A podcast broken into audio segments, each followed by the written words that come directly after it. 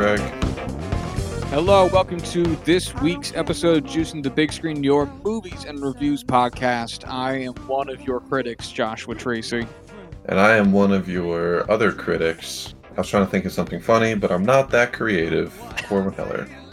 It's the same intro every week. He has time to prepare. He chooses not to. oh boy, I that that actually cuts really deep.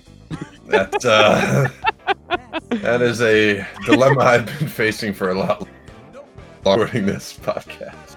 Oh, it's all good, buddy. All right, so we've got the uh, the 2020 film uh, documentary Zappa and the 2019 film 1917. Uh, Corbin, do you have a preference on where we start? Uh, let's start with Zappa. I, I was going to say the same thing, so that works out well. Um, all right, so yeah, looking at the 2020 documentary film Zappa. It is about Frank Zappa. It was written and directed by Alex Winter, um, starring, loosely speaking, because it's a documentary, David Bowie, Frank Zappa, and Ringo Starr. Um, will we get an estimated budget? Yeah, you could say that those were the stars of that film, even though They I remember were- seeing David Bowie in like a shot. Yeah, I don't, were- don't even remember seeing Ringo Starr. Um, so there's no estimated budget on on IMDb. They have the opening weekend or the um the cumulative worldwide gross as being fourteen thousand three hundred eighty nine dollars, which actually of all the streaming service because this is an Amazon Prime original, so of all the streaming service allotments, I would actually say this probably makes the most sense since this just came out um, on November 29th. So I think one week ago today. Yeah, we're recording this on the 6th for reference, December 6th. So if you were to tell me that, you know, whatever 14,389 because it was um I I'm not going to ask you because I don't want to I don't want you to incriminate yourself, but I paid for this. Um and three fourteen thousand it was seven dollars. So if you told me 2,055 people paid to watch this in a week, I'd actually say that's a pretty fair number. Um, yeah, two thousand. yeah. For, for something as specific and not well advertised for that I found by accident via a Google search. Um, and, and a Frank Zappa documentary seems to track pretty well. So I'm willing to buy that, but it's also been one week, so we'll give that time to grow that gross anyway. Mhm. Um, it has no tagline. Um, it just came out. It has no major awards nominations, no nor wins. It is about Frank Zappa. Man, is what a the- shit movie. No award nominations, no wins, nothing. Fucking Yeah, right. bad. Um, so this is this there's nothing to really say here, uh, um, introduction wise. So I'll give my, uh, or you know, I guess tech specs and whatnot introduction wise. So I'll give my uh, informal introduction of it. This is my pick. Um, I am a I'm a big Zappa fan. Uh, I, I've always had a weird connection with his music that has grown very much so over the last year or so, especially. So I was really looking forward to sinking my teeth into this. And this is not the documentary I was expecting. And I guess Mhm. that's what I'm going to be interested in in talking to you about. Uh, this was very, very different than I think every other musician or band documentary I've ever watched. And I'm not committed to saying that's like necessarily a good thing or a bad thing yet. You know, I want to I want to hash it out with you a little bit, um, and, and kind of sit on it. But this is a very different approach to the musician documentary in in, in a few different ways, and I got out of it things I wasn't expecting to get out of it, which I think makes it good. There were things I was looking to be discussed that would have followed the more traditional musician documentary kind of tropes and whatnot that I didn't get, which made me feel like I was missing something as someone who is a Zappa fan. But at the same time, I don't think it needed to be everything I needed it to be for it to be good. So I'm I'm I'm not like here to jerk it off or to say it's bad. I'm still kind of sitting on it, you know? Mhm. Um, but I've got things to discuss. So that's that's where I'm at with it. How about you? Ooh, you have things to discuss. Ooh. Um, I I thought I was going to be able to find something to lead into that, but obviously not. uh, God, I hate myself. um, wow. Okay. Um, before we go into my thoughts on the film, this is just a complete non sequitur. I am on a, a, a website where you can go to download movie files that I won't say the name of, um, but it's Pirates of the Caribbean themed. Uh, looking for a download for Tenet, and the 4K IMAX Blu-ray rip for Tenet. Do you want to guess how large it is? Oh man, I'm gonna guess double digit gigs, so I'm gonna say ten. No. No. How much? 76.5. Oh my god! Fuck you. I don't even know how that's possible. There's Fuck another one you. here. 4K Blu-ray IMAX 82.5? Wow. I I want to watch this in 4K though. Sorry. Uh Zappa. Josh, I'll be honest with you. I I- didn't really know who Frank Zappa was. I, I knew he was a rocker. I knew he was a famous guitar player. I knew he was someone you enjoyed quite a bit. I never really listened to Frank Zappa. I don't know if I could name you a single album. You know, uh, I could name Freak Out now because it was heavily talked about in the film. I don't think I could name any others. And I just I don't know if I can name any songs. Like I am not a Frank Zappa fan. He is not Which someone I- that has ever really entered my my library or you know made it onto a playlist because it's not someone my parents listen to. It's not someone any of my friends other than you listen to, and we Which I- have I- enough other music to talk about that it I- never I came think- up. I think is how most people are approaching this documentary, or most people who would be listening to this would be approaching this documentary because he's not. This isn't a Queen documentary where No, you might not be a fan, which I don't. I wouldn't understand that either. But you at least like you know you know the hits. You've you've heard "We Are the Champions." You mm-hmm. understand who Queen is. I You- think most you people. can know the lyrics to Bohemian Rhapsody, even if you've never actually listened actively to Queen. Yeah, because it, it's been in movies, it's been in commercials, it's on the radio all the time. So the way you're approaching it, I think, is the way most people in in in the world would approach it as someone who's not very familiar with Zappa. So I Mhm. think I think you've got a very, I think you're the normal one in the mindset here. And that being said, I don't know if this is necessarily the best style or best way to build a documentary for someone who is not already a fan. Um, because I'll say, you know, watching this, it didn't really open me up to the music of Frank Zappa. It really didn't open me up to introduces of his of his hits that you may know already, introducing you to you know some of his hidden gem works. It it goes into the mindset and the thinkings of Frank Zappa, but at no point during this did I think, oh, this is making me want to go out and you know listen to Frank Zappa and and you know immerse myself into his music and and see more about him. It was really just kind of like, oh, okay, that was Frank Zappa. Oh, sure okay that's fine and it just it really wasn't something that i think fit what i needed from it and it would f- but i did actively realize okay this is something josh i think would really enjoy because it is the side of him that you don't necessarily see or would see from like a normal I don't how do I, how do I want to put that? Just uh, from listening to him, from learning about him, reading his Wikipedia page necessarily, but it does give you a really cool perspective on his music.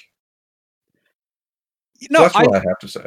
I I feel so many of the exact same thoughts and, and, and opinions as you. I'm I'm really glad this is this is where we're, we're kind of both at with it because I think we're going to get two sides of why this might not have been the best way to do this. Um, because for me, now look, I understand not everything can be set up in like a VH1 behind the music style setting, because that's surface level by way of the music. But at the same time, this is a musician. And Mhm. they didn't talk. I kept waiting for when I would get some of the, you know, the hit stuff just because I look, man, as much as we don't want to say Apostrophe is our favorite album, Apostrophe might not be my favorite album, but it's one of my favorite fucking albums. like of of any artist. I and they didn't they didn't talk about Apostrophe. That's fucking weird. They they kind of. Apostrophe is is like Zappa's Mm. like breakout album. Where, where for for for for the main for the mainstream. Um Okay. yeah, it's it's a very famous album.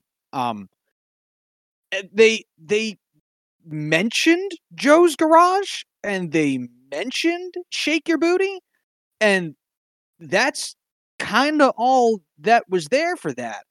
And now again, I, I understand this can't just be a behind the music, but at the same time, there's got to be a balance in a musician's documentary between the man or men or woman or whomever, the musician that you're talking about, and the actual thing that they put out. And I don't think that balance was necessarily there, not out of a mistake, but out of intention, which in some respects I really understand and it did resonate with me in certain ways. I really enjoyed seeing more of the orchestral Frank Zappa, and Frank Zappa has released several albums of his orchestral arrangements, um, as got shown somewhat in the documentary, but also earlier in his life than than it showed, and at various other points. Um, so and seeing that side of him was really interesting. But I also did want to see the, you know, I wanted to see him make Zoot Allures, and I wanted to see, uh, I wanted to hear more about the the controversy surrounding leather, and I wanted to hear more about how he knew Captain Beefheart, which was so weird that they like those two went to high school together and they just showed a couple stills of Beefheart on the screen. But if you don't know who Captain Beefheart is already, that meant nothing. Mhm. Like, do you know who Captain I don't know Beefheart who is? it is, and it. Uh, I don't even know what you're talking about at this point. Captain Beefheart was another like wacky 60s 70s musician. Um his his two most famous albums are probably Trout Mask Replica and Safe as Milk, which as you can get from those album names are fucking weird. Um and they Yeah. showed the album artwork very briefly for Trout Mask Replica, which have fun. If you're going to start, start Safe as Milk. Don't start with Mask Replica, it won't make sense. Um and him and Zappa knew each other, and and and Zappa actually produced a few of Beefheart's records, but they didn't mention that. They just showed Beefheart and Zappa being in the same room together, and that's okay if there's just a little bit extra there, and there wasn't, and that's because I think they're trying to make this very Zappa centric, Zappa the man centric, but we can't. We as Zappa fans can only connect so much with the man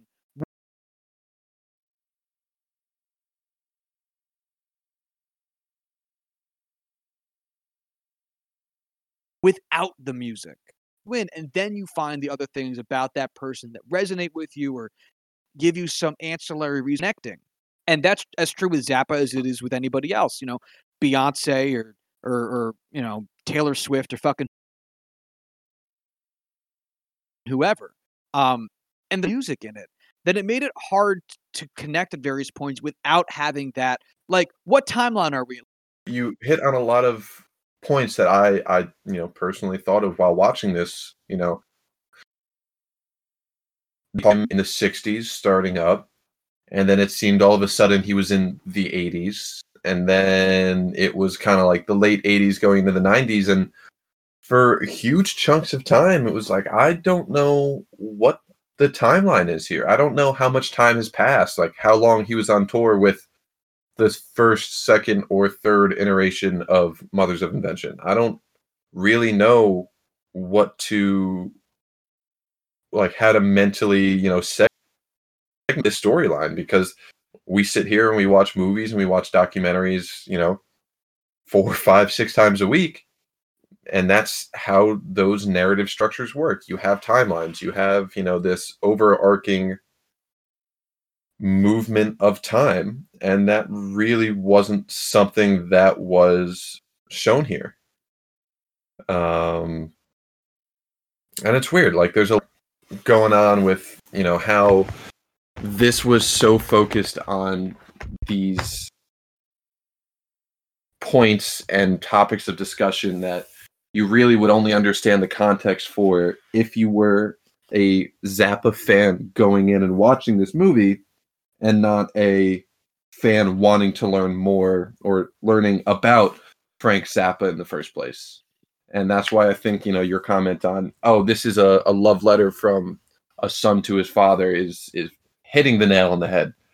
Uh, because it, it doesn't open up the world of Frank Zappa to those who are unfamiliar. It is just a perspective on Frank Zappa for those who appreciate him most. And while right. there's definitely a place in, you know, pop culture and a place in media for those kind of documentaries, it's definitely not what I was expecting here. No, and and I I I think you're hitting the nail on the head with the whole um with the with the idea of of, of this being a documentary for people who appreciate. I know, right? For people who appreciate Zappa the most, because if you appreciate Zappa already and you already have a good breadth of knowledge of who he was and what he did, then focusing on things like the mainstream hits with you know apostrophe shake your booty and and um fucking Joe's garage isn't that interesting. Talking mm-hmm. about the the the um controversy with with the release of the album Leather isn't that interesting. Um, because those are very famous things in Zappa's life. Whereas things that aren't so famous, and this is the part of the film that I found kind of interesting, but also, again, didn't show up to the film for, was the end where they talk about Zappa's political career. And, and that was the first point during the movie where I genuinely cared. Really? Yeah. Like I, I honestly caught myself just being like, I really like we're talking about Frank Zappa being a workaholic and this like this and that and all these specific things where it's like, okay, like I don't know Frank Zappa, so like I can't really connect to this. I don't really understand the context of any of this. I don't even know his music. I don't know what his music really sounds like other than those, you know, jam sessions it seemed like that he was performing in these underground garage venues. I couldn't connect to it. I couldn't really, you know, see through it. And then it wasn't until the political aspect of his life and the activism where that is something I can connect to on a, a much closer level where I was like, oh, wow, this is a Frank Zappa that is intriguing to me, that I want to know more and more about. I, I see. I, that's an interesting point. It is, it is by far the most like I know nothing about his music, but I know a thing about current events, and therefore I can connect with this moment most specifically. That does that does make sense. Is that how you are approaching Akanda? Yeah. Yeah. yeah. I feel it. Um because so like the the one of the things that that, that bothered me Steve Vai is in the movie. Do you know who Steve Vai is? Nah, Steve Vai. I remember him being the guy with the funny glasses. Yes, yeah. Um, he he was one of the greatest guitar players. He's, or he still still is. The man's still alive. He's, he's one of the greatest guitar players of all time. Um, he he owned the '80s for um, a large portion of like instrumental rock uh, and, and instrumental metal. He he has custom guitar on custom guitar. He's he's also like the reason that that um, trem bridges can go up as well as down because he tinkered with his own Ibanez to make it do that because he was annoyed it couldn't. Like um, went to Berklee College of Music, like the whole nine. He's a he's a really famous guitar player. He was in the movie um, Crossroads with Ralph Macchio as the guitar player. Like he's a very well known guitar player. That was not mentioned, and the fact that the reason he's in the documentary is because Frank Zappa gave him his start is also not mentioned in the documentary. And again, I know that because I've heard Steve Vai tell that story before. But hmm your average person doesn't know that. And it's also a really good story. It's right. a short story. It's literally um just because I love this story. So so Vai goes to audition for Zappa because as it mentioned in the documentary, Zappa churned through musicians a lot. He was a perfectionist. uh, and he played a lot of weird shit that was very specific. And if you listen to Zappa stuff, even if you just listen to again, I'm just going to keep mentioning apostrophe because it is a very good entry point for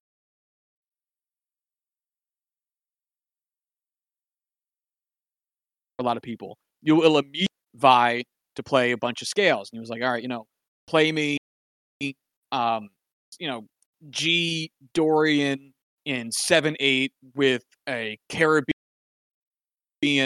uh, rhythm to it. Really specific shit. And at one and Vai's nailing it because he's Steve Vai. And at one point he fucks something up. And Zappa just kind of stopped. If you need a job, Linda Ronstadt's holding auditions down the road. And then just walked away.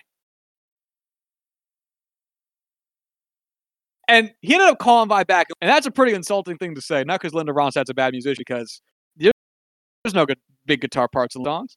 Uh, but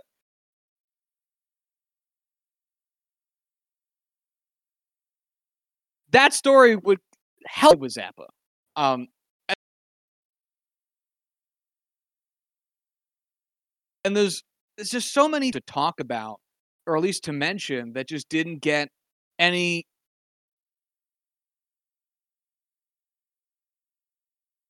any att- like Joe's Garage. They didn't even show the cover of the album. Have you ever seen the cover of the album Joe's Garage? Nope. Google it right now.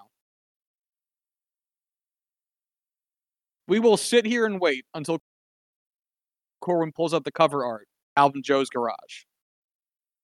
Okay. Joe. Um, uh, next to Paul's Boutique. They on the same street. No. Hmm. Hmm. Are you looking at it? Mm-hmm. Can you please describe what you're looking at? Uh, this is a side portrait of Frank Zappa holding a mop, staring into the camera, uh, wearing blackface. Yes. Yeah. It is a very controversial cover art for an album. The entire album is full of shit like this. There is a lot to dissect there, which is again why I don't want to say this movie should have just been basically a VH1's behind the music because there's a different medium for that. But like this is who Zappa is. And this is what I wanted to come to. I wanted some more answers. I have to imagine, just cutting in here, Go ahead. that this is more of a I'm here to make a statement and not necessarily I'm here to make fun of black people.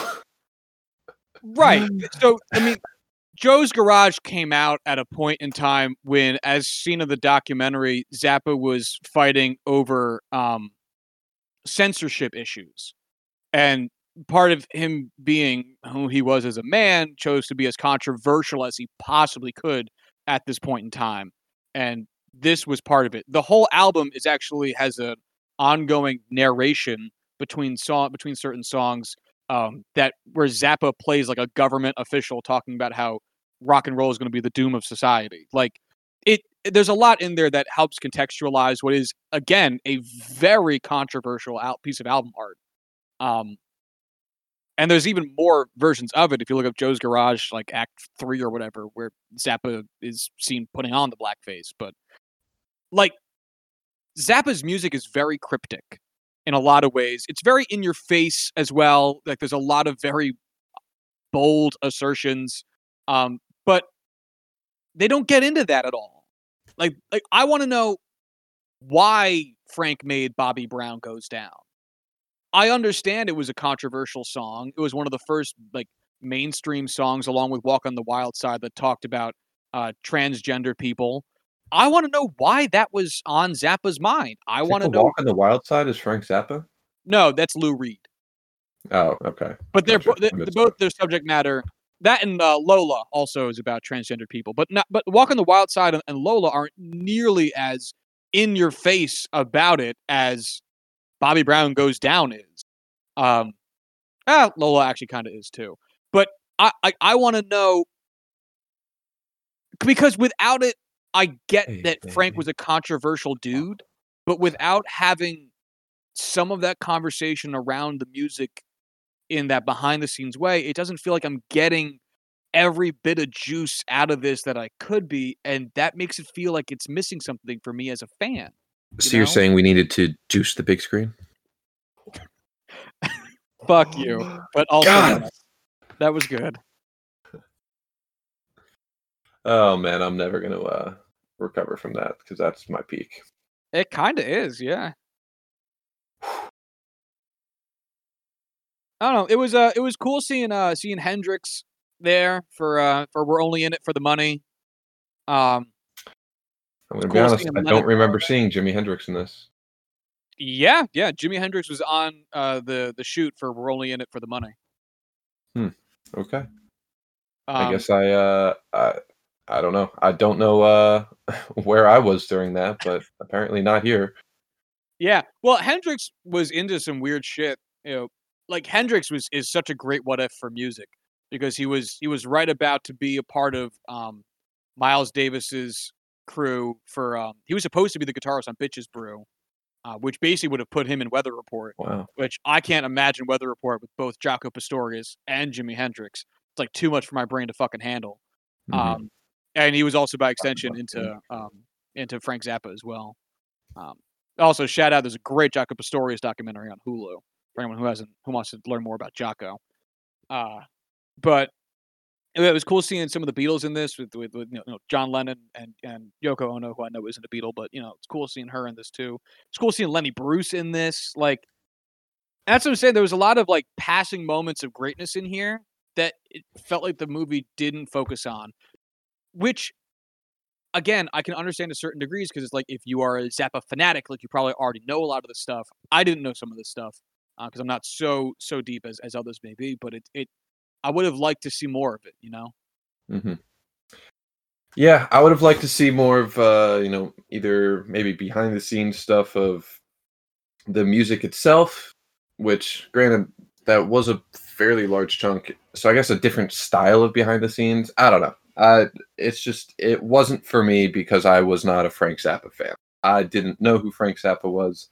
I still kind of don't know who Frank Zappa was. Um, but I will say work he did in Czechoslovakia, the work he did, you know, at home about, you know, the rights for uh, independent artists and with record companies. That's all stuff that I, I really did appreciate and love learning about. But, you know, musically, uh, Frank Zappa is just kind of, you know, still that, just a guy.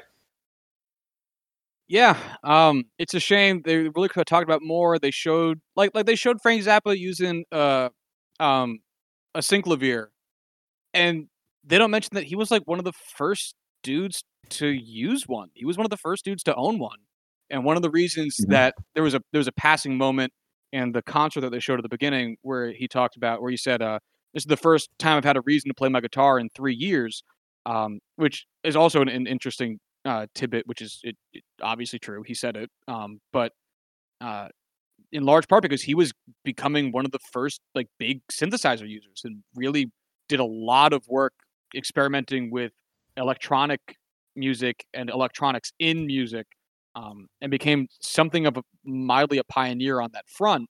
Uh, that also just didn't fucking get mentioned like at all. Um, just such a weird documentary. I feel like a documentary miniseries almost would have been better suited Yeah, yeah, probably. Um, because there's just so many facets to Frank Zappa that they just kind of were like, it's the thing. Here he is. We're not going to go any further. yeah, and I get it's tough because like as they showed at the end of the of the documentary, Frank Zappa had 62 studio albums and then an additional 55 53. 53. 53 other albums that came out posthumously. Um, in in addition to his compilation albums, um, some unreleased material like a couple more sets of Joe's Garage stuff and a bunch of uh, just a bunch of other shit that he did. Like getting getting into all of it would have been fucking impossible. So I I get not wanting to go so strictly, but at the same time, I mean, there's Damn. room, but Yeah. yeah. Anyway, um, all right. I guess we'll move to final and reviews so we can move on to our other film of the day. Uh, this is my Yeah. movie, so I'll start. Uh, unless Corbin, did you have anything else to say? Uh, let me just double check my notes if my phone will decide to turn on. Let's see. Uh, no. All right. Well, I guess that's that. Um, We talked about my points. Yeah. This if if you are a Zappa person or that's the thing. I I would I would like lightly recommend this, but I wouldn't strongly recommend this. You'd either have to be really interested in learning more about the man, which would involve you knowing who he was, which if you knew who he was, this may or may not be the documentary for you. I don't know. Um Yeah. like I don't I don't dislike this. I do still like it. I did still learn stuff and come away with something of a better understanding of where he was. I really enjoyed the scenes where he was conducting the uh the like the the young um orchestra uh, of of Zappa fans and you know it was cool seeing him interact with music fans in that way as well as musicians and be kind of the the teacher guy but at the same time that's not necessarily what I came in for so Mhm. out of five, I'll probably give this a three, maybe three and a half. Uh, no, I'm, I'm going to stick to three. I, cause I I liked it. I would lightly recommend it. I didn't love it, and I won't strongly recommend it. But it's not. But it's not bad. So, I'm yeah. I'm going in the middle here. I'm going three. Yeah, uh, I gotta give it a two and a half just because I I have to come in from the perspective of not knowing Frank Zappa and this being my first introduction to him, and it just doesn't do a, a good enough job of of giving you that entry level, you know, Zappa 100 level class, um, and it touches on some really important and some really really interesting topics uh, and you know a deep dive into who Zappa was. But it is a tough documentary to to really just kind of jump into blind, um, and I just don't think it was structured and established in a way that uh, allowed for that understanding or that introduction to happen. Uh, so two and a half for me. You know, it it's really interesting. Um, because I I also just watched a documentary on, also on Amazon Prime, but this one was included. I didn't have to pay for it. Um, about Iggy Pop, as directed by Jim Jarmusch, which I was really Hmm. excited for because I like Iggy Pop enough. Um, and I, and I like and I like Jim Jarmusch. Um, and it was not good. It was not good. You know why? I knew it wasn't going to be good for the in the first two minutes of the documentary because you know what happened. What? Jim Jarmusch was sitting down with Iggy Pop to start the the interview, and he introed Iggy Pop um, to seemingly nobody to like to Iggy Pop. It was very odd, and he was like, "And now we're going to start our interview with uh, the the greatest rock and roll musician of all time, Iggy Pop." And I went, Mm. because that's not what I want either. You know, No. like documentary. This is our first documentary we've done on the show. First of all, um, and I, I'm glad we had plenty to say about it because sometimes certain documentaries can be tough to drum up enough things to say if you just sat there learning the whole time, uh, or not learning anything. Um, but I, I in my in my mind, you shouldn't have needed any introduction to this to get a lot of sense out of who Zappa was. The same way I shouldn't have needed to know who Iggy Pop was to get anything out of that Jim Jarmusch documentary, which I'm not sure anybody would have gotten anything out of that Jim Jarmusch documentary about Iggy Pop because it just was not well made. Um, or the interviews weren't. I I don't think squeezed as much juice out of them as they really could have, um, because it was too fan oriented and because this Zappa documentary seemed a little bit too family oriented in terms of the viewpoints that they were coming from. And I want something that is cold blooded. I want something that is external, very third party. unbiased. You know, you want you want the unbiased, you want the good and the bad. You want to see the full picture. You don't want to see Iggy Pop's my favorite rock band of all time or artist of all time. I want to tell everybody how good he is, how cool this guy is, how how awesome he is. And that's just that doesn't make for a good documentary. Yeah, and I I was thinking while I was watching it about um the the Fred Rogers documentary that came out last Mm. year, I think. Um, and the guy that made that, Will you be my neighbor? no, that was that was the Tom Hanks movie that came out. I don't remember what the documentary was called. Mr. Rogers' Neighborhood. Maybe that sounds right. Um, Mr. it was it was a really good documentary, and the guy that made it, I was listening to an interview afterwards. He said he was in he was going to make the show. that. Oh, that is the name of the show. Um, he the, the guy who made the documentary was going to make a documentary about Yo Yo Ma, who appears in the documentary about Frank, um, not Frank Zappa, about uh, Fred Rogers. And Yo Yo Ma told him, "You should make a documentary about Fred Rogers." And then he started making a documentary about Fred Rogers. That that doesn't mean he wasn't already a Mister Rogers fan or any of that shit, or didn't know anything about Mister Rogers. But I like the idea that I'm coming to this and I'm going to do a bunch of research. And I'm going to be more of a journalist than anything else with it. Um, and that the inspiration to do it kind of came also from a. Th- it's like doing a double blind study for what I'm going to be doing a documentary on.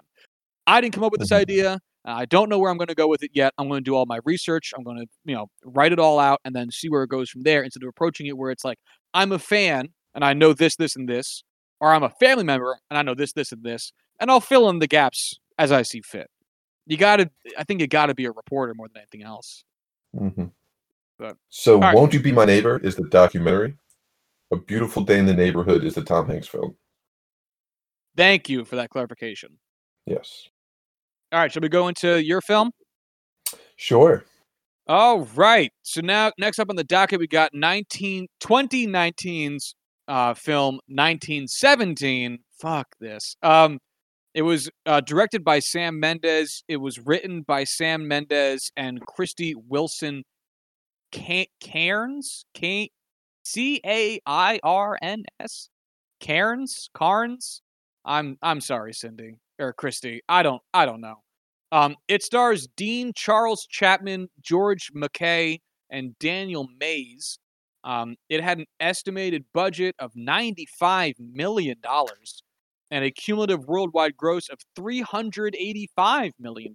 So that is a success. Um, its tagline is Time is the enemy. I don't mind that. I think I actually like that. Um, short, sweet, to the point. We get it. Yeah.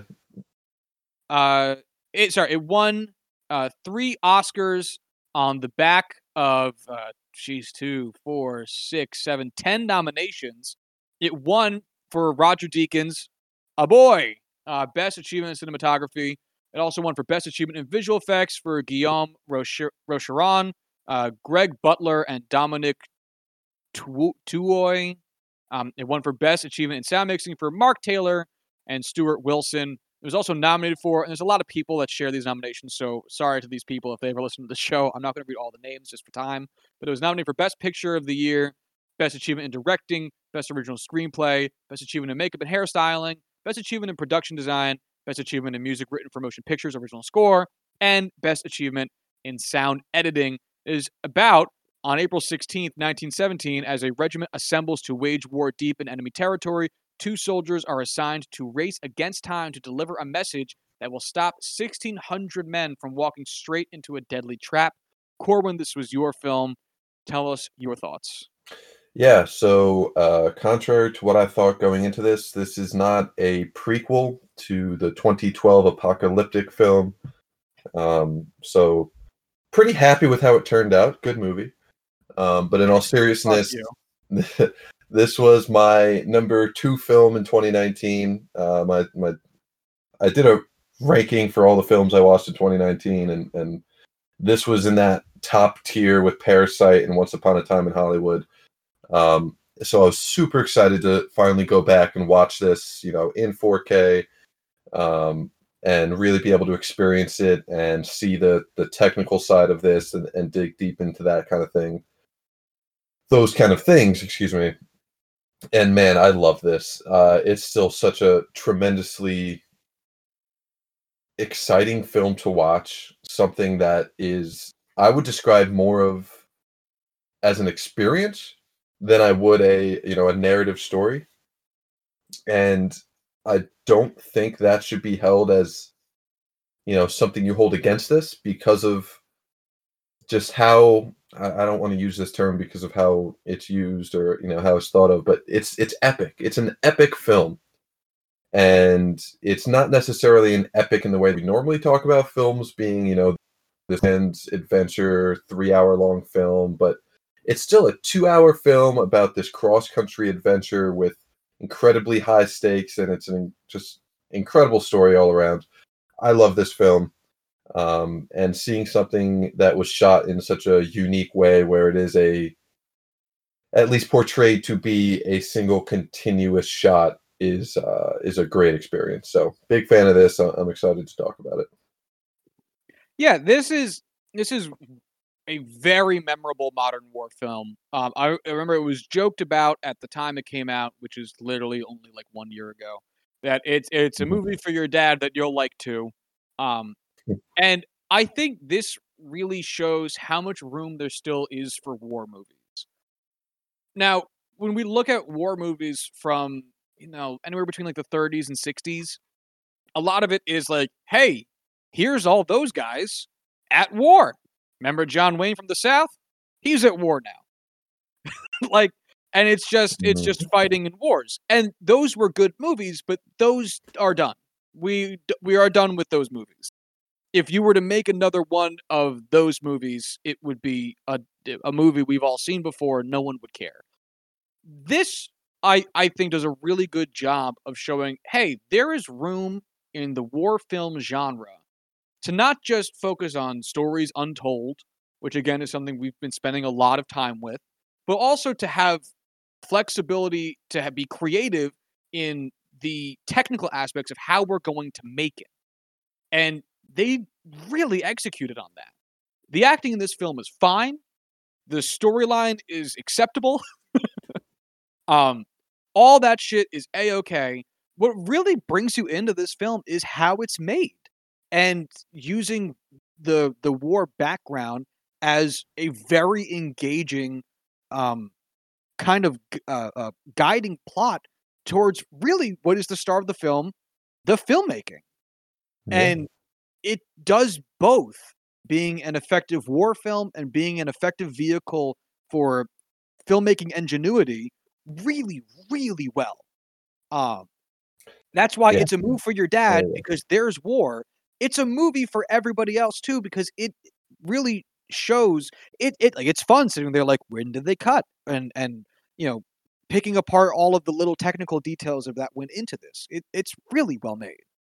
It's one of those movies too where I know if I sat my dad down and said, "Hey, I have a good war movie for us to watch," he'd be like, "Oh yeah, absolutely, let's watch it." I don't know if he would notice that it's a single continuous shot or, you know, presented to be one. Because it's a war dad movie, he's just going to watch it like any other movie and not necessarily notice. And I think that's why it works so well is because it's not shoved in your face. Like you and I keep talking about it because of the technical achievement that it is as film reviewers, as people who are so appreciative and, you know, quote unquote inside the know for, you know, films that come out every year. You know, this is stuff we nerd out on and obsess over. But if someone was just watching this, they wouldn't be, you know, it wouldn't be something forced upon them and it's like oh like i don't really care for this or like i don't why why are they doing this? Whatever like why why is it set up? Why is the camera just following them the whole time? It's still an incredibly enjoyable movie. Without that it's just for those who do notice and appreciate it it adds this entire extra layer that is just just adds just an insurmountable amount to the enjoyment factor of it. Yeah uh, very, very, All very. praise to Roger Deakins, man. I love that man. I know. I'm. And how how much of a of a crazy feeling it must be for him to not win an Oscar for cinematography for like 19 fucking years, and then to win it in back to back years. He started being. He started cinematography as like the cinematographer for feature films. His first feature film was 1977, the the first Star Wars movie came out and did not win until 2017. Yeah, his, his first nomination for the for the Oscar was in 1995 for Shawshank Redemption, and then he did mm-hmm. not win fucking until Blade Runner 2049 two years ago. It's just crazy. Do you know the the film he was uh uh the first director of photography for? Uh, no, what was it? 1984. Really? Yeah, in 1984. That is a very sad movie. Yes, it is. I prefer the book, like all books made into movies.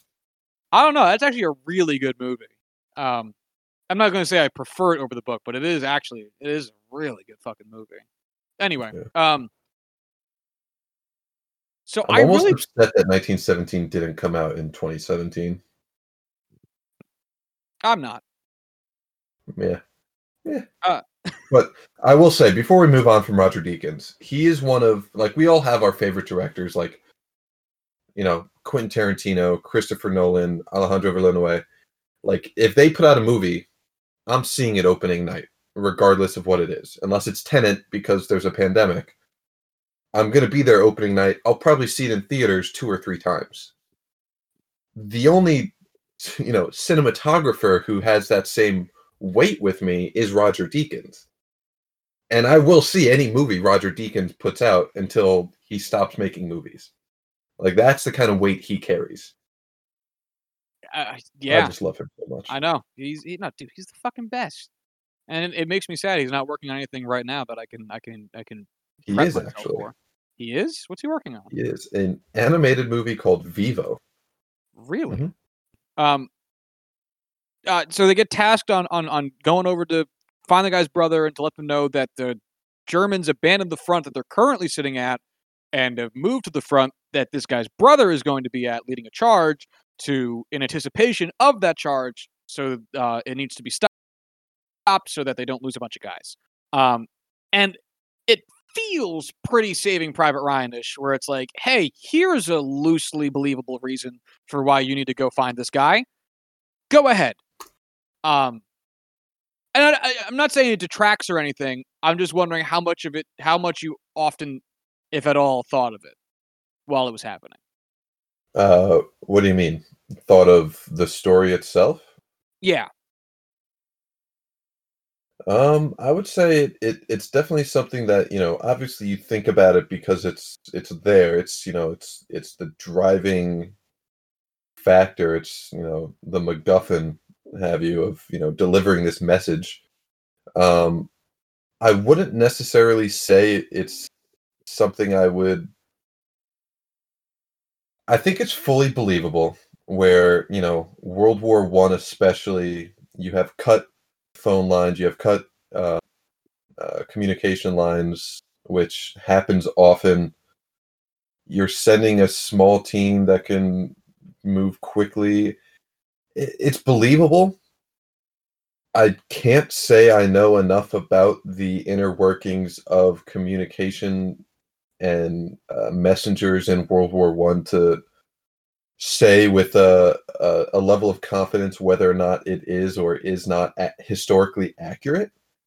But I have no issue with the idea that okay, sending two guys across lands that they can physically see is is you know no longer the front lines should be unguarded this and that wouldn't be so out there so i can believe it it wasn't something that i really focused on significantly throughout um but you know i i hold nothing against it Yeah, I I don't either. I'm more of a just I guess a, a query. I I know that the plot of this film is based large or to some extent upon um, Sam Mendes, the director's uh, grandfather's actual life.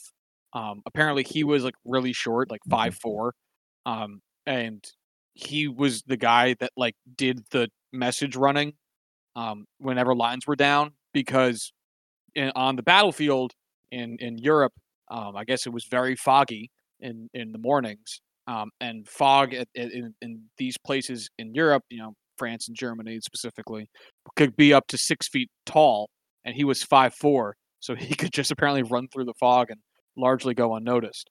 Um, Hmm. So that's where the plot of the film comes from, and to some extent, some of the other events apparently. Uh, but I also think it benefits from the fact that it doesn't get brought up a lot.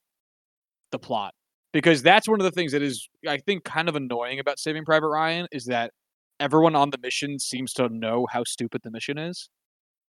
Like every now and then they'll bring up a point about like this dude better be grateful or whatever, and it and it's like, oh yeah, they're going to go spending eighty bucks to save one of him? Like, how does that make sense? How does that Yeah. math that? And the thing is, it doesn't. It's a stupid plot for a movie. The army found out that there's one of five brothers' sons died and is sending the fifth home before his mother finds uh, or some before his mother gets too sad. Like, why? To Did, be how fair, did they like that- find out? that is real. Like that is how that was done. That is completely historically accurate in that regard. Where, you know, the five I forget the name of the the the brothers, the five brothers who were killed after serving on um the same ship in World War II.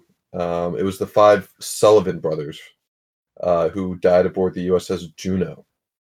Um, the idea that an entire family could be wiped off the face of the earth, an entire family's, you know, lineage is halted because of a single ship sinking or a, a single army company, you know, going into battle and, and losing all five of these soldiers at once. Like that is such a, a detriment to morale that they split it up and this was accurate where they went out of their way to keep it so that these families could stay together to you know the highest chance of that happening so i get that but i also get that to a bunch of low level enlisted soldiers in world war ii after landing on normandy beach you know omaha beach that sounds fucking stupid as all hell and that's how it works you know you get orders you from your perspective in the dirt in the mud in the sand think that's ridiculous why you sending us on this stupid mission when there's other people that could do this there's better ways to do this what have you that's the way it works um so i get that and this this feels a little different because it's not okay we're going to send this squad of guys to go you know keep, take this one guy home so you know his mother isn't left with no family their family lineage isn't stopped okay? It's like oh no we're going to send two guys across what is believed to be the former front lines of the german army to stop 1600 men from being sent to their deaths that's a little bit farther of a stretch just because of the the numbers but it does make for a, a very compelling story uh, in this instance Yeah, I I don't disagree with the idea of you know it happened, so we're presenting it. I think my thing with it is it's ridiculous whether it happened or not, and you continuously bringing it up brings away takes away a little bit of the weightiness of the film because it's ludicrous, even though yes, it did happen, and this I don't think falls quite into that because it's like it's like man, like I get I get that Saving Private Ryan to some extent happened, but holy shit, the army sending a kid home because it, his mom's really sad about his brothers dying. Believable? Happened? Sounds crazy. Um, and same thing. This way more believable. 1917 is a year as well as the name of this film. Phone lines were pretty new. like it's not a huge shock that they would get cut in battle. Um, but I I think it benefits from the fact that it's not constantly brought up through either bitching or explaining, because then it really feels like that adventure. You know what I mean? Mhm. You you know what the stakes are. The stakes are so clearly stated. Hey, you need to get to this point by this time, or 1,600 men are going to die. That's it. Those are the facts of the case. It you do it or you don't. That's the way it is.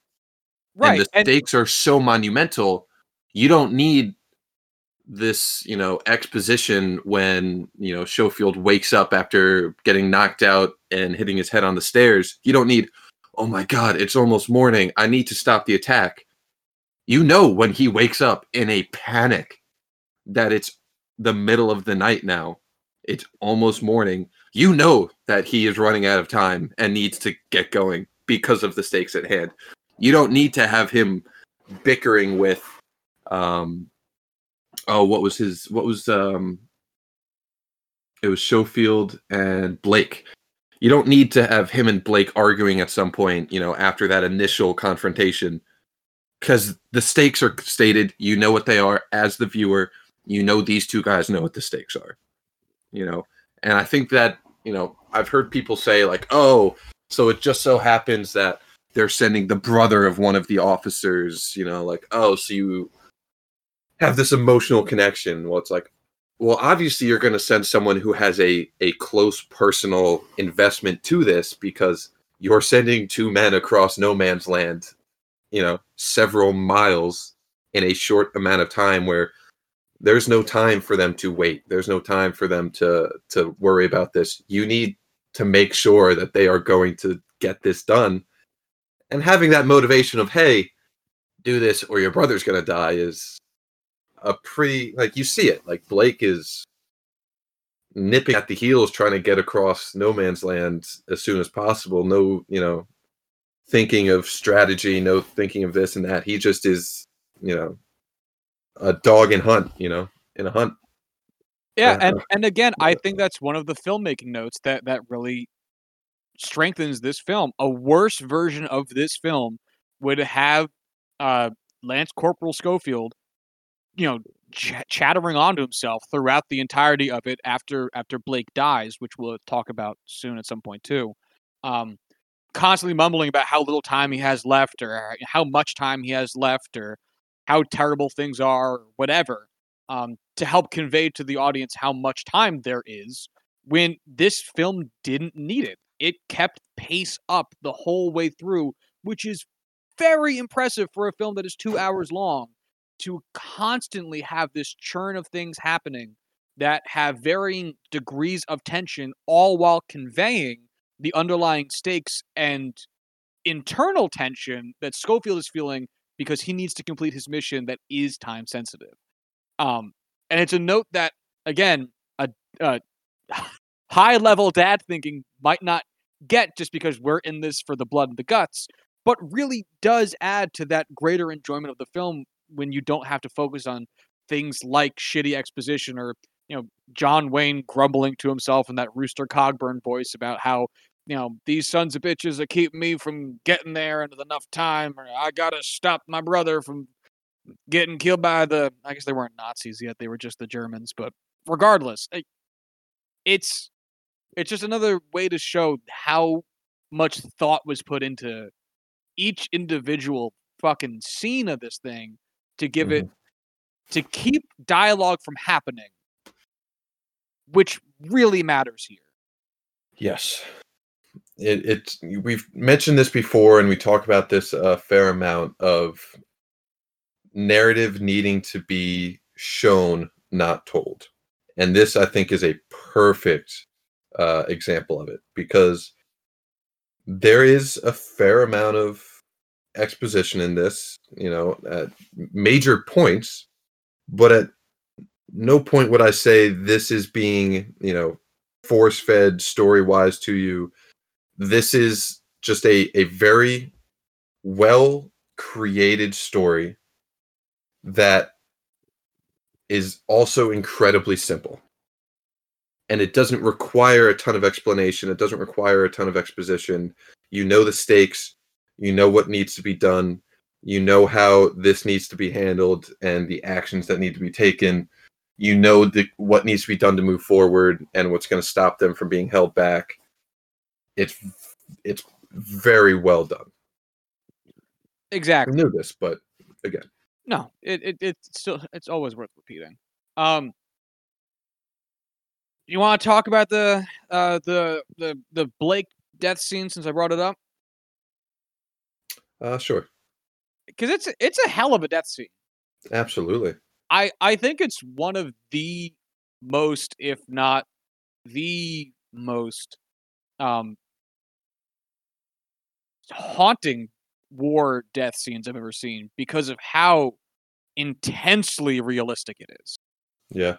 at least from from what I can only surmise based on how they they performed it, it is. I I mean, my God, it is chilling. Mhm. Um, because for in, in one sense, you know, you get the emotional aspect of it. A man is dying. You get the secondary emotional aspect of it, which is he will not get to go be a part of saving his brother to keep his brother from dying. Uh, and third, you get the emotional part of it, which is well, now I'm thinking about dying, and that looks horrible. Um, and, and there's uh, It's there's not many movie death scenes where you watch the life leave someone's body in No. a way that's not just like a dramatic closing of the eyes or you know a last breath leaving of the literal blood leaving their face and you see you know death encapsulate someone.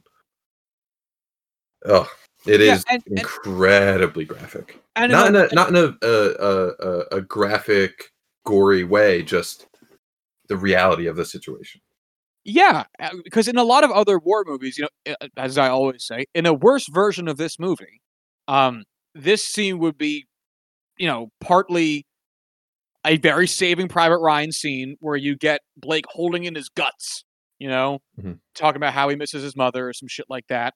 Which I'm not saying wouldn't be impactful. It's just that we've seen that. That's a different movie. Um, or you get the- yeah, literally. Or you get the very 1960s way of dying where they just kind of die, like very fast, like way too fast. Um, and you're not quite sure if there was blood, and if there is, there's not usually enough of it, and it's kind of weird. Um, but this was not only was it paced out brutally, it also included Blake's realization of his fate. And that's what made it, I think, especially daunting. Mhm. Is because at first he gets up. He walks, he gets stabbed in the gut. He gets up and walks away. And you, I, I remember the first time I saw it, I think, oh shit, that's going to make this journey a lot harder. Thinking that like he's going to live. And right then the blood comes. And then he has the realization. Then the pain kicks in after the adrenaline for a little bit. And and and Schofield can't carry him because it hurts too much. Not just his own strength. And then the realizations really set in that this is where he's going to die. And, and and the thing for me was him realizing okay he still has to keep going and he still has to save my brother. He still has to save all of these men these 1600 men. Okay here's you know take this keep going you know leave me this that. It's tough. It it is a really tough scene to watch especially with how the film was advertised how this was shown to be you know, a Charles Dean Chapman or Dean Charles Chapman, excuse me, starred film. He was the main character. He was the person first throughout this entire Right. Like this was his role. This is he was advertised as the main character. And, you know, George McKay was kind of like the buddy. And, you know, even the interviews I've listened to leading up to the release of the film before I had seen it. George McKay really wasn't included. It was Dean Charles Chapman. And so 20 minutes into the movie, when the main character dies, it's that extra added level of just weight that's just pressing down on you like, oh my God, how is this going to keep going? Like, how is this going to be accomplished? You know, how is Sh- uh, Schofield going to be able to do this on his own without the main character? and it's it adds so much to it where it's not like the climactic action where he dies you know in a heroic action he dies allowing Schofield to keep going you know it's not this sacrifice it's oh they were saving an enemy soldier from wreckage trying to get him some water. Oh he gets stabbed. He's dead. They're only 200 yards 300 yards away from where they started. You know they have so much longer on this journey to go and how is it gonna how is it gonna happen? It adds so much doubt to will this will this be successful It really does, and I, I, you know, in addition to the logistics, the the emotion of for Schofield now, who has to not just continue plotting out the rest of this journey, but but also having to to bear the emotional weight of his watching his friend die in a in a rather altruistic um manner, or at least uh, under under an attempt to be an altruistic person and attempting to save his friend or to save a save a, an enemy combatant. Um, Mhm.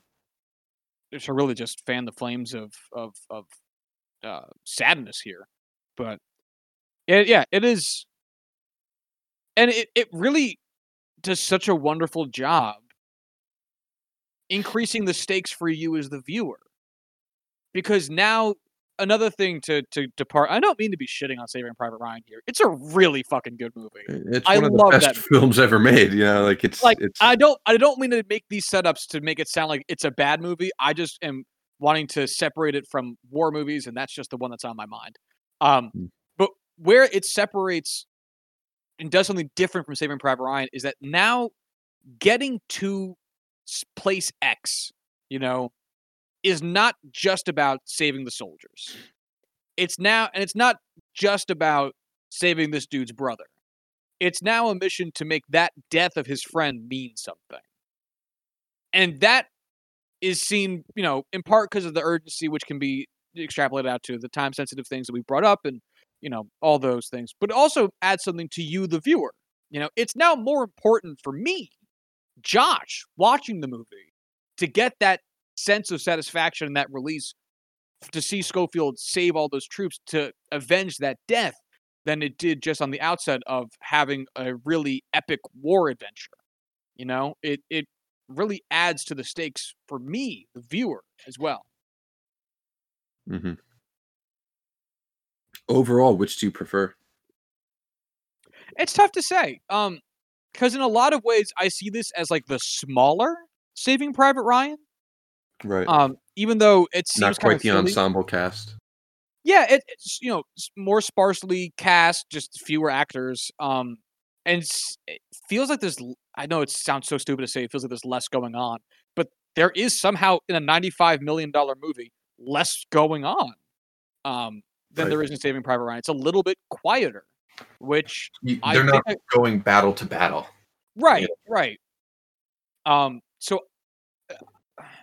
I think I would say this uh, could be a healthy dose of recency bias, but um, because I've seen Saving Private Ryan a million fucking times, and I've seen this twice, Mhm. but I would be tempted to say this.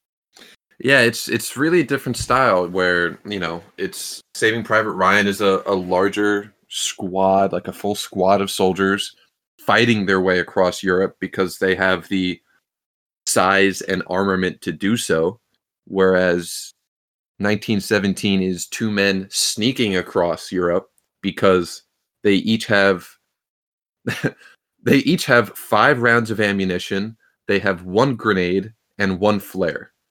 Like it's not something that they can have a fight and keep going. You know, they have extremely limited resources to do so. You know, Saving Private Ryan, you know, they have uh, a they have a bar automatic weapon. They have a Thompson machine gun. Like they have squad weapons to fight German um fixed positions you know like they rush a machine gun nest and while taking a casualty in uh, the medic they win like they can succeed in doing so you know schofield runs out of ammunition and just has to leave his rifle because he has no other choice you know it's a very different style movie so obviously you know the the breakdown and how they go about um, facing the situations is very different it is incredibly difficult to sit here and compare the two and decide which I prefer. Um man, it's tough because I feel story-wise I would I would definitely have to pick Saving Private Ryan. Maybe it's because I've seen it so many times and and have loved it for so many years. Um compared to, you know, a movie I, I now have seen twice. But I mean, technically, I would take 1917 hands down. So I'm gonna be a, a little bitch and just say it's a draw for right now, and let future Corbin decide. Uh, you know, five years down the road, which is holds up longer, holds up better.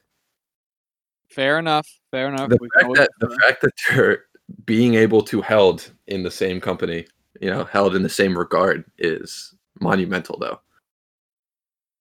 Oh yeah, I mean this this is an instant classic, Mhm. honestly, and and I, I I don't mean that lightly. This is this is a this movie will will not just be a movie that didn't win Best Picture the year it was nominated. This is this is a, such a well put together film. Right. Well, I mean, I was honestly very cautiously pessimistic about this film going into it because I, you know, I've I've stated this many times. I love war movies. It's my favorite genre. It's something I, you know, grew up adoring um, and would watch as much as I could. And one where the gimmick going into seeing it for the first time was, oh, it's going to be a single shot, and it's like, all right, who's this fucking Sam Mendes guy think he is? Like, he's no fucking Alfred Hitchcock. He can't make a movie in a single shot. Like, he made what one pretty okay James Bond movie, and now he's to try and be Alfred fucking Hitchcock. Like, get the fuck out of here. That being said, it was fantastic, and um, I'm really excited to see where he goes from there. Um, but what a tremendous movie all around. I I am so disappointed in the fact that you think of Sam Mendes as the guy that made Skyfall or Spectre, whichever one you thought of. Well, he made both. Yeah. But th- first of all, he made Jarhead, which you said is one of your favorite war films.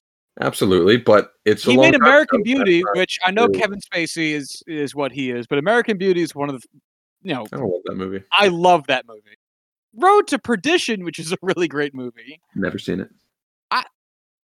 The fact that you haven't seen Sam Mendes' films is on you. Listen, listen. I'm trying to make a point here. All right, and he made one very good and one pretty okay James Bond movie in the past couple years. Jarhead came out 20 years ago and is something I love, but so many other people are just kind of like meh. That was the whole like point of like point of contention when we reviewed Jarhead. I know, but it's one I'm of your like- favorite like movies, and you couldn't even think that he directed it. I'm not saying I didn't think he directed it. I'm saying that was what was talked about when this movie came out before I had seen it. All right. Sam Mendes isn't known for directing Jarhead. He's known for those two James Bond movies. I will accept this. This is true. People are always known for their biggest budget film. Um, I don't have much else to say on this. um, I have a few, very few notes of just like things I thought about while watching, uh, but no Sure. other like overarching discussion points. Well, let's hear what you got. Um, the first one I have was how as soon as they get their, you know, their orders, they get their, you know, equipment and they set off. Blake is just sprinting through the trenches. He's, you know, clearly taking lead. Schofield is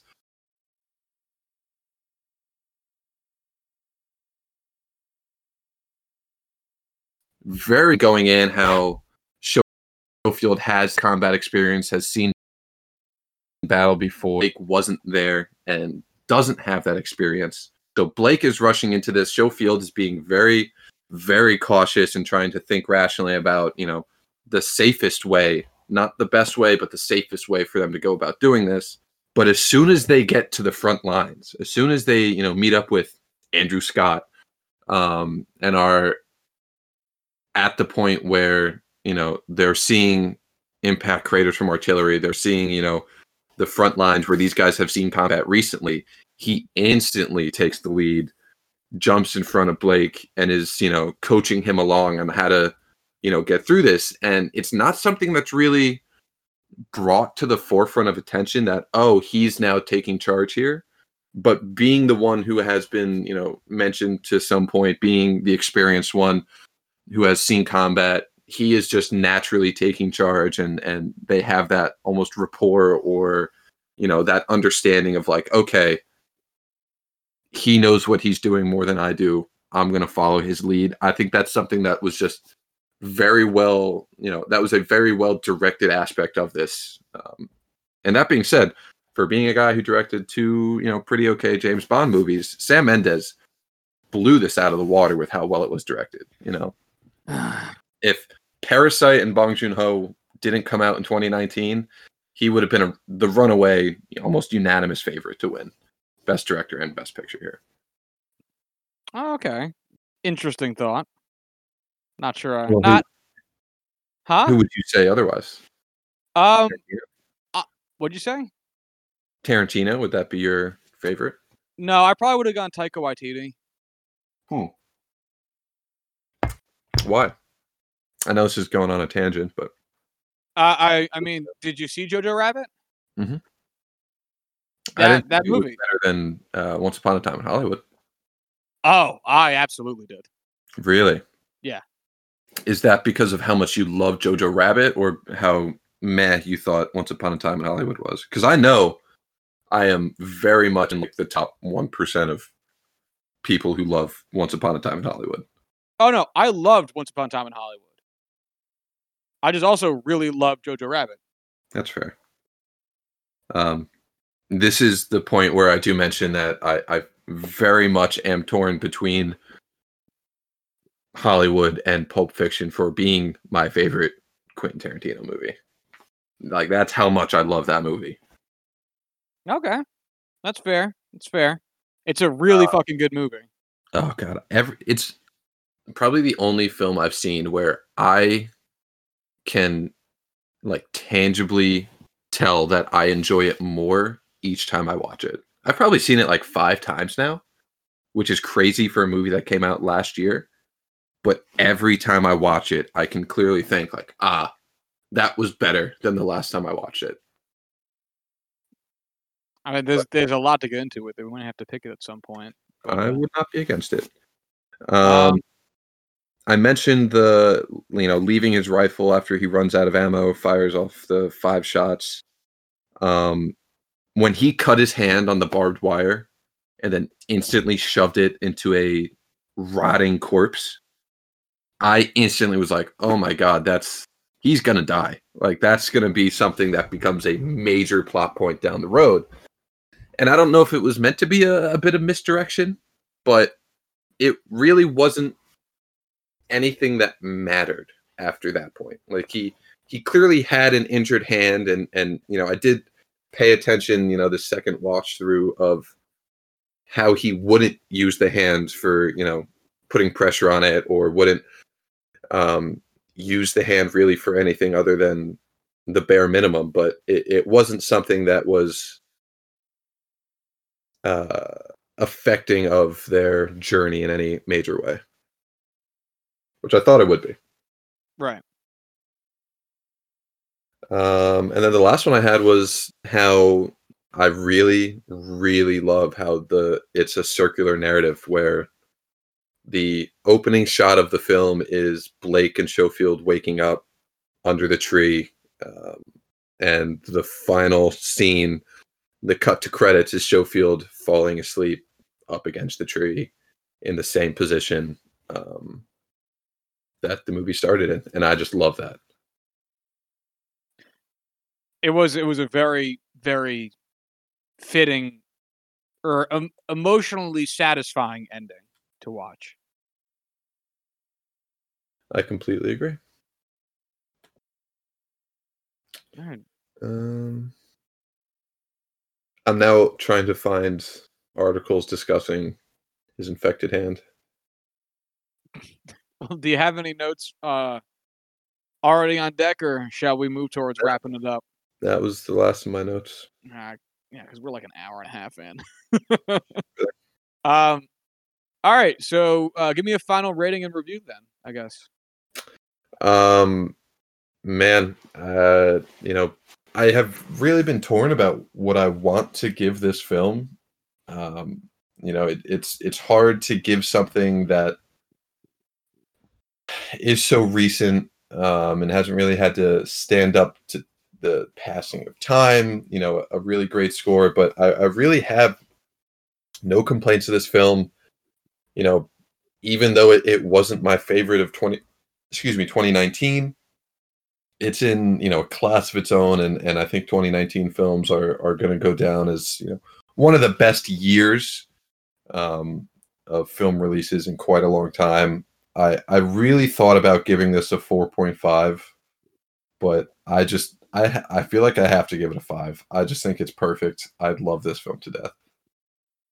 Just I- narratively, it, you know, it's not perfect, but technically, it's so incredible to watch, and um, I just I I can't give it anything less. I I know I'm I'm I'm firmly with you, and I think I'm gonna I'm gonna start off what I'm gonna say by by chiming in on the point that you just made, which which is you know it hasn't had to stand up to the passage of time yet, and I think that that's okay. Like if these if we listen to this this show again in like five years or whatever, and think back and for whatever reason this film ages poorly, I think there's still merit in knowing that at in this snapshot of time with what we've experienced of this film and how long it sat with us and whatever, um, that it, you saw it as being a five out of five. That's what the merit is. That's that's what we're talking about. How we're viewing it today, and because I'm in the same boat, I'm gonna give this movie five stars. This beautiful. it was everything I wanted out of this movie, and stuff I didn't know I wanted out of this movie was in this. I didn't know it was one continuous shot when I went do it because that wasn't like advertised at all. It was advertised as being this big fancy war movie, and uh, I didn't know that going in. Um, Yeah. and that it it's so rare for for a film to give you more than what you could possibly want.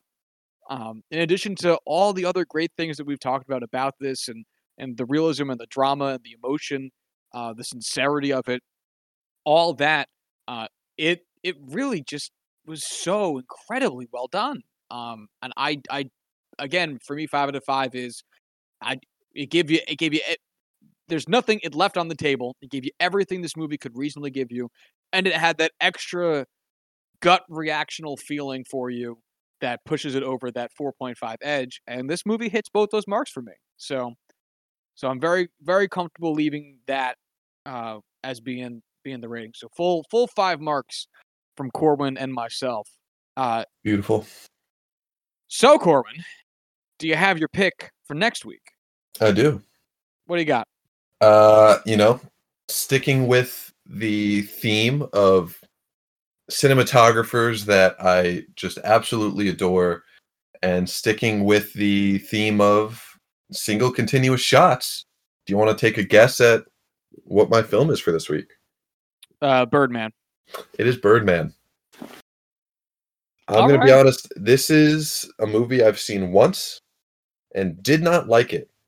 So I'm going to give Really? this another shot. Yeah, I saw this a couple years ago, probably the year it came out, maybe the year after.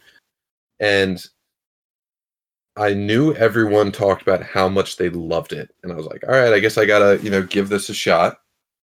And I watched it just and I remember thinking like I don't get it. I don't get why people love this movie. I don't even think it's necessarily very good or entertaining. Um, granted, I was stupid as hell, so here, uh, here's to me proving myself wrong. I have probably only seen it twice, but I remember loving this movie, which would track for who we are as people, Yeah. um, as well as who we are as film watchers. So, And you were definitely uh, one with a much more mature palate when this came out. ah, I may maybe I, I'd also like to think um, uh, college Josh, which is whatever we were in when this film came out, was uh, significantly more up his own ass Uh, that than, than you were. That is pretty well. Okay, I thought you were going to say than you are now, and I was going to say I don't know, Josh. You're pretty far up your own ass still, but yeah, no, I'll, I'll accept that. Yeah, oh, you, do oh, remember yeah. year this came out? 20, 2014. 14? Yeah. I was a junior in high school, so I was definitely a dumbass 16 year old watching this. Yeah. Yeah. Ah, well, that'll, be- that'll be a fun Alright, watch. Your pick, sir? All right, I'm between two. I'm between a foreign film that I know you haven't seen that I think you would really like, or an American classic that I know you have seen, but my girlfriend hasn't. She asked that I start picking more classic movies so she can catch up. I don't know where to go. So, do you have any input? Uh, I'm going to be honest. Uh, I did not hear roughly most of those words that you just said. I had no idea what you just picked. I didn't pick anything. I asked you to help, and you didn't. Oh, Uh, all right, then I'll I'll go with the classic film, um, and I'll save my other pick for next week. Uh, we're gonna watch. oh, love that movie. Yep, yep. You don't Absolute understand. I could have had class. I could have been a kid.